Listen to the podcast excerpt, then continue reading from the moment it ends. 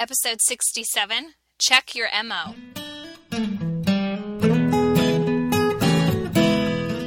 Educators, is your passion tank running on empty? Look no further. Gretchen of Always a Lesson has a double dose of just what you need. Come fill yourself up with an empowering educators podcast to start your day feeling empowered.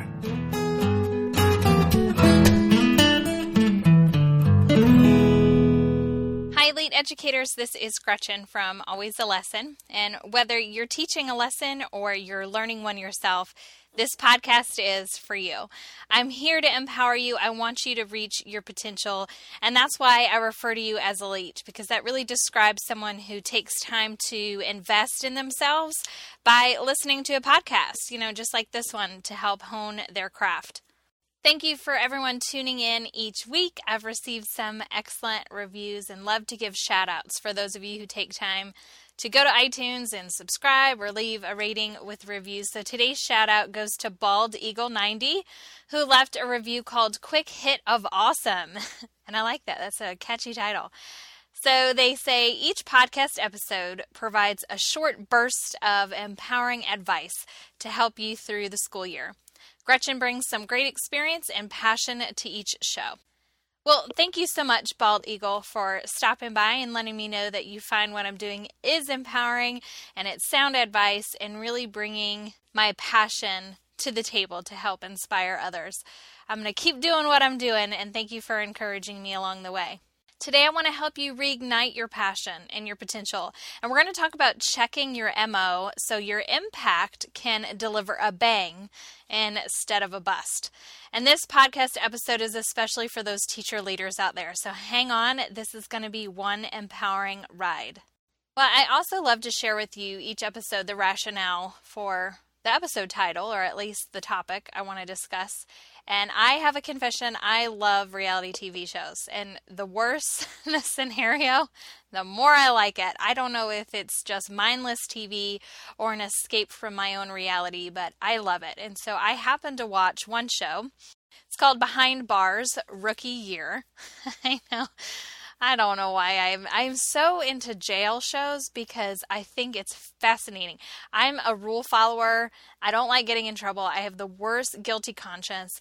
And so it's almost like this whole nother world. Like all these people that are just fine with being rude and disrespectful and breaking the law. You know, I just find that fascinating. And then those that work with them and how certain jails are really providing great educational support and ensuring that once these fellows are released that they're able to have a productive life and make something more of themselves especially uh, if they're really young and juvenile. So this particular show is focused on the correctional officers who are rookies. So they've just completed training and they're going in to learn the ropes kind of like student teaching.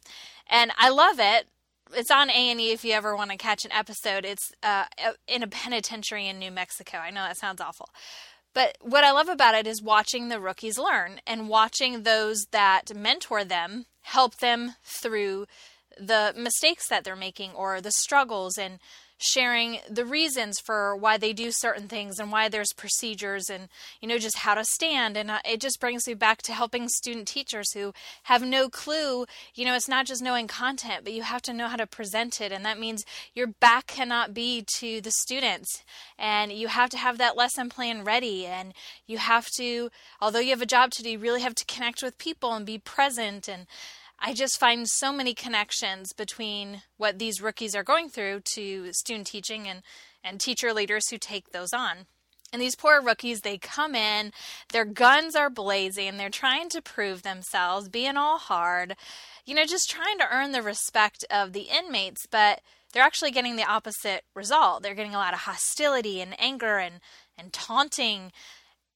And I guess that I can see how the rookie sh- would be shocked that that's the reaction. But to be honest, if we as educators go in and act like we know it all, whether we're working with adults or working with students, it just puts up such a wall to connect with others. And everything we do in our job is about connections, and we can't do it alone. We have to utilize teamwork. I mean, students aren't going to learn without you, and, and you're not going to be able to demonstrate your proficiency without students. So if you're going to treat someone as poorly as some of these rookies are trying to, you know, just puff up their chest and show their colors like peacocks, it's it's really not going to work. And I think the patience of the inmates is limited because of their scenario, so they probably are a little bit more aggressive than the norm. But the patience of those mentoring these rookies is so gracious and allows them to make their own choices and then debriefs with them about what they could have done differently versus intervening. And I think that's what's great about learning. You know, students need to make mistakes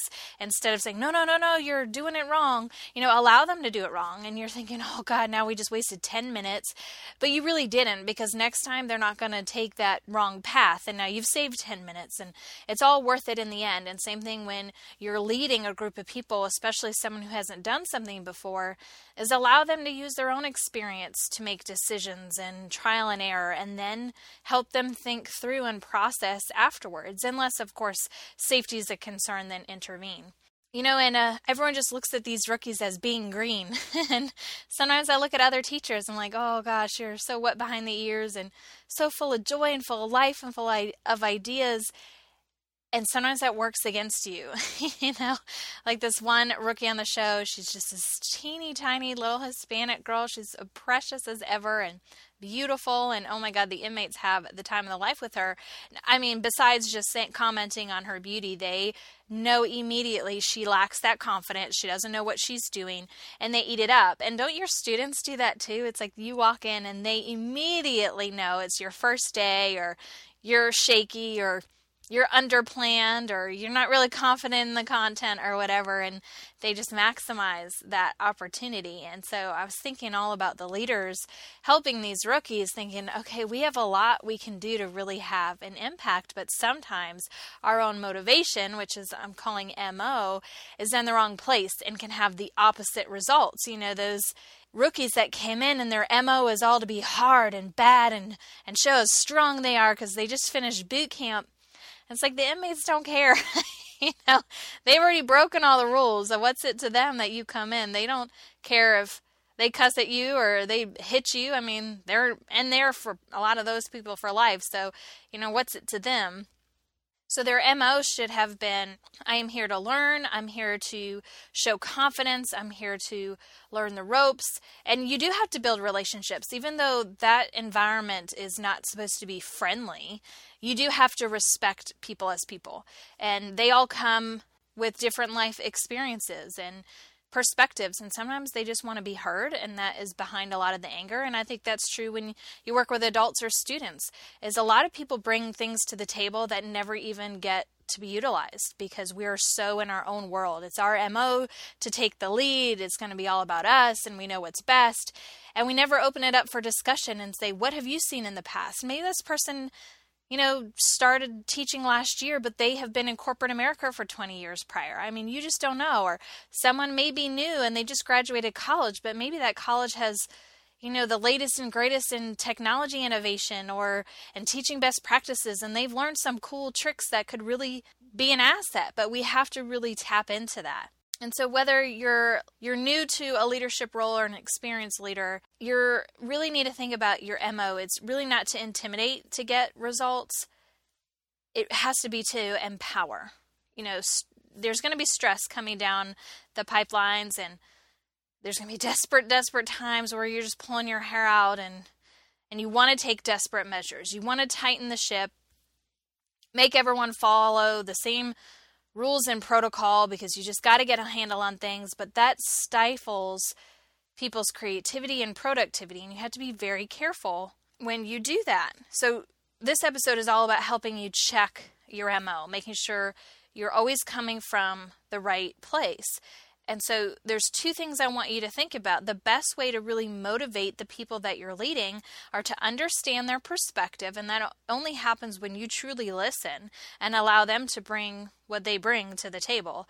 And then you also appreciate their talent. You can't do everything. And actually, as a leader, a lot of the times you're not supposed to do anything but oversee everyone else doing it. And I know people sometimes hate that, but to be honest, leaders are great because they're able to find the spark in each and every one of you, align it to a certain mission, and make sure everyone's moving and grooving in the same way to go towards this goal. And if they're busy tackling their own tasks, they lose vision of the whole operation. And so sometimes it's important that their only job is to really focus on everyone else and how they can better support them doing a better job. And is everyone matched up in the correct way?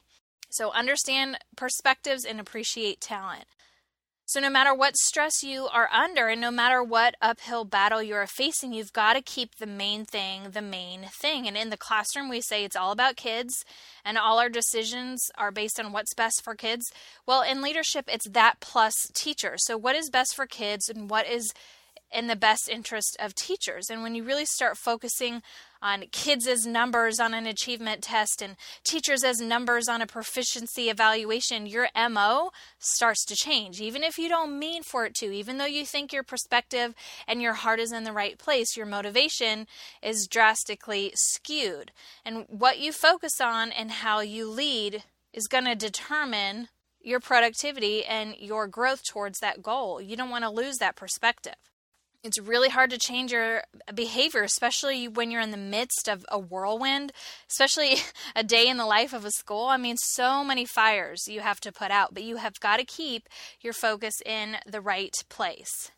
You can't have an impact if you have tunnel vision and a microscope on the things that don't really contribute to the big picture. Yes, you've got to deal with them in the moment, but they're really not driving your ship forward. And that's where you really need to stay focused throughout your job. Otherwise, you might as well lead your team blindly. Know your goal and then know your people. And you can't do it for them. So you better figure out how to take the talent they have and the perspective of those that you're leading, and then you bridge the gap to meet the goal. So you know the goal and you've got your people, and it's like, okay, how do I make these two things work together? I am the person that's going to help these two things come together. Help this person rise up to meet this goal. How can I utilize what they already come with? How can I use my own knowledge to then add to what they already have so that they can get to that goal? And yes, that seems daunting. But honestly, it just takes practice like anything else. If you truly want to lead people, instead of just delegating tasks that have like where the people doing them have zero interest, I mean, that's just bossing people around. That's not leadership. It does help get your to-do list down and and get you ahead in the short term, but really the long term, you lose people. And you can't do what you do without the people you lead. You can't have them leaving the job because your leadership chased them out. And this is happening in schools everywhere. It's just part of our epidemic besides the whole teacher pay thing. So, here's some practical steps that I think are really going to help you ensure your MO's in the right place and that every day you're choosing tasks that are really moving the ship forward and not getting lost and all the fires along the way. So, I want you to write whatever your large goal is from your school your district and post it everywhere. You know, on your computer, on your way out the door, by the light switch, by the trash can, uh, by your mailbox, maybe it's at home. I mean, wherever you go throughout the school, that's where it needs to be. That way, before you go into a meeting or before you talk with a parent or a child or a teacher, and before you start knocking out your daily duties, you have this in your head. It's just constantly in your face. So that goal is in your mind. Okay, is what I'm doing helping reach this goal? Is what I'm doing helping reach this goal?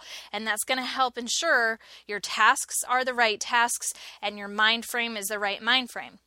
But what I would suggest after you do that is put the names of your staff members that you're leading on note cards and take a moment to go through each note card and jot down their strengths, but also think about okay, what capacity do they have for a specific skill? And this is important because you might appoint someone to help you achieve this goal. And they may not yet be proficient in this task you're asking of them, but you know that they're capable. They don't have that yet, but there's room to build that capacity. And so think about the current skills they have and then they're also their skill capacity. So you've got your goals around the room, you've got the names on the index cards with some skills. Now think about that goal and how you can break it up into milestones or, or, many goals that you can meet along the way. You don't want to get to the end of the year and say, okay, did I meet this benchmark? And it's like, ah, I was so far away from it. You need to like think quarterly or even monthly goals that are still aligned. And I would take those people's index cards and lay them next to whether you use post-its or index cards of the mini goals. So you're basically matching this person is going to be great at helping me meet this benchmark. So you're kind of sorting. So you've got your cards of people and cards of goals. If you happen to have staff that's left over and you can't decide where to put them or they're not quite ready, you can't really find a good match, I would pair them with another staff member who you know is really strong in one of the areas. And it it'll be like they're a mentor of you're going to be with this person you're going to learn from them so that next year i can have you maybe lead up this mini goal for next time. And then the most important part once you've matched everybody up i would meet with the staff. You can do it as a group meeting or you can do it by grade level or you can do it by who you grouped for what mini goal or individually, whatever is going to help your relationship the most. But this is where you need to spend the most time. And I know that sounds crazy because really the most important thing is the goal and aligning people, but the relationship is what's going to make this all work. So you have to make time to meet with everybody and explain the big goal, explain the little goal, and how you've appointed them. That means they've been chosen. That means they're worthwhile and you respect them. And that does a lot for their confidence and their motivation to want to help and be part of the solution so that the school is now going to achieve. So, really spend more time discussing how they're a great fit and an asset rather than this is what you need to do. This is the goal you're in charge of. This is who you're working with. This, I'm going to meet with you next week. You know, the logistics are important too, but just start building them up and getting them on board because building those relationships will bring success, not just delegating the tasks. You need to spend more time listening and understanding and being a team. You know, if they're the ones in the trenches, they probably have a lot of ideas that are going to push you out of your comfort zone, but it may just be what the doctor ordered. So now that your goal's in front of you at all times, your staff understands the why behind the what, and they're empowered to be part of the solution, your MO is better kept in check. You are never more important than the mission you're trying to accomplish. So check that ego, check your MO. Don't let life rush you or pressure you or alter this vision because our job is way too important for all that mess. Stay focused and true, and success will surely follow. All right, elite educators, that is a wrap for this week's podcast on checking your MO so your impact can deliver a bang instead of a bust. Now go out and be great because you've just been empowered.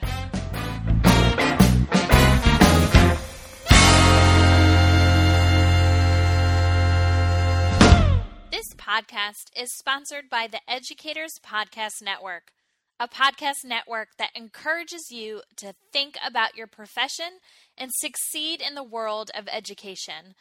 Whether you're a first year educator or a seasoned veteran, there is a podcast for you. All of the shows are produced by educators who want to shape education through meaningful discussion and content. So head on over to edupodcastnetwork.com for more details.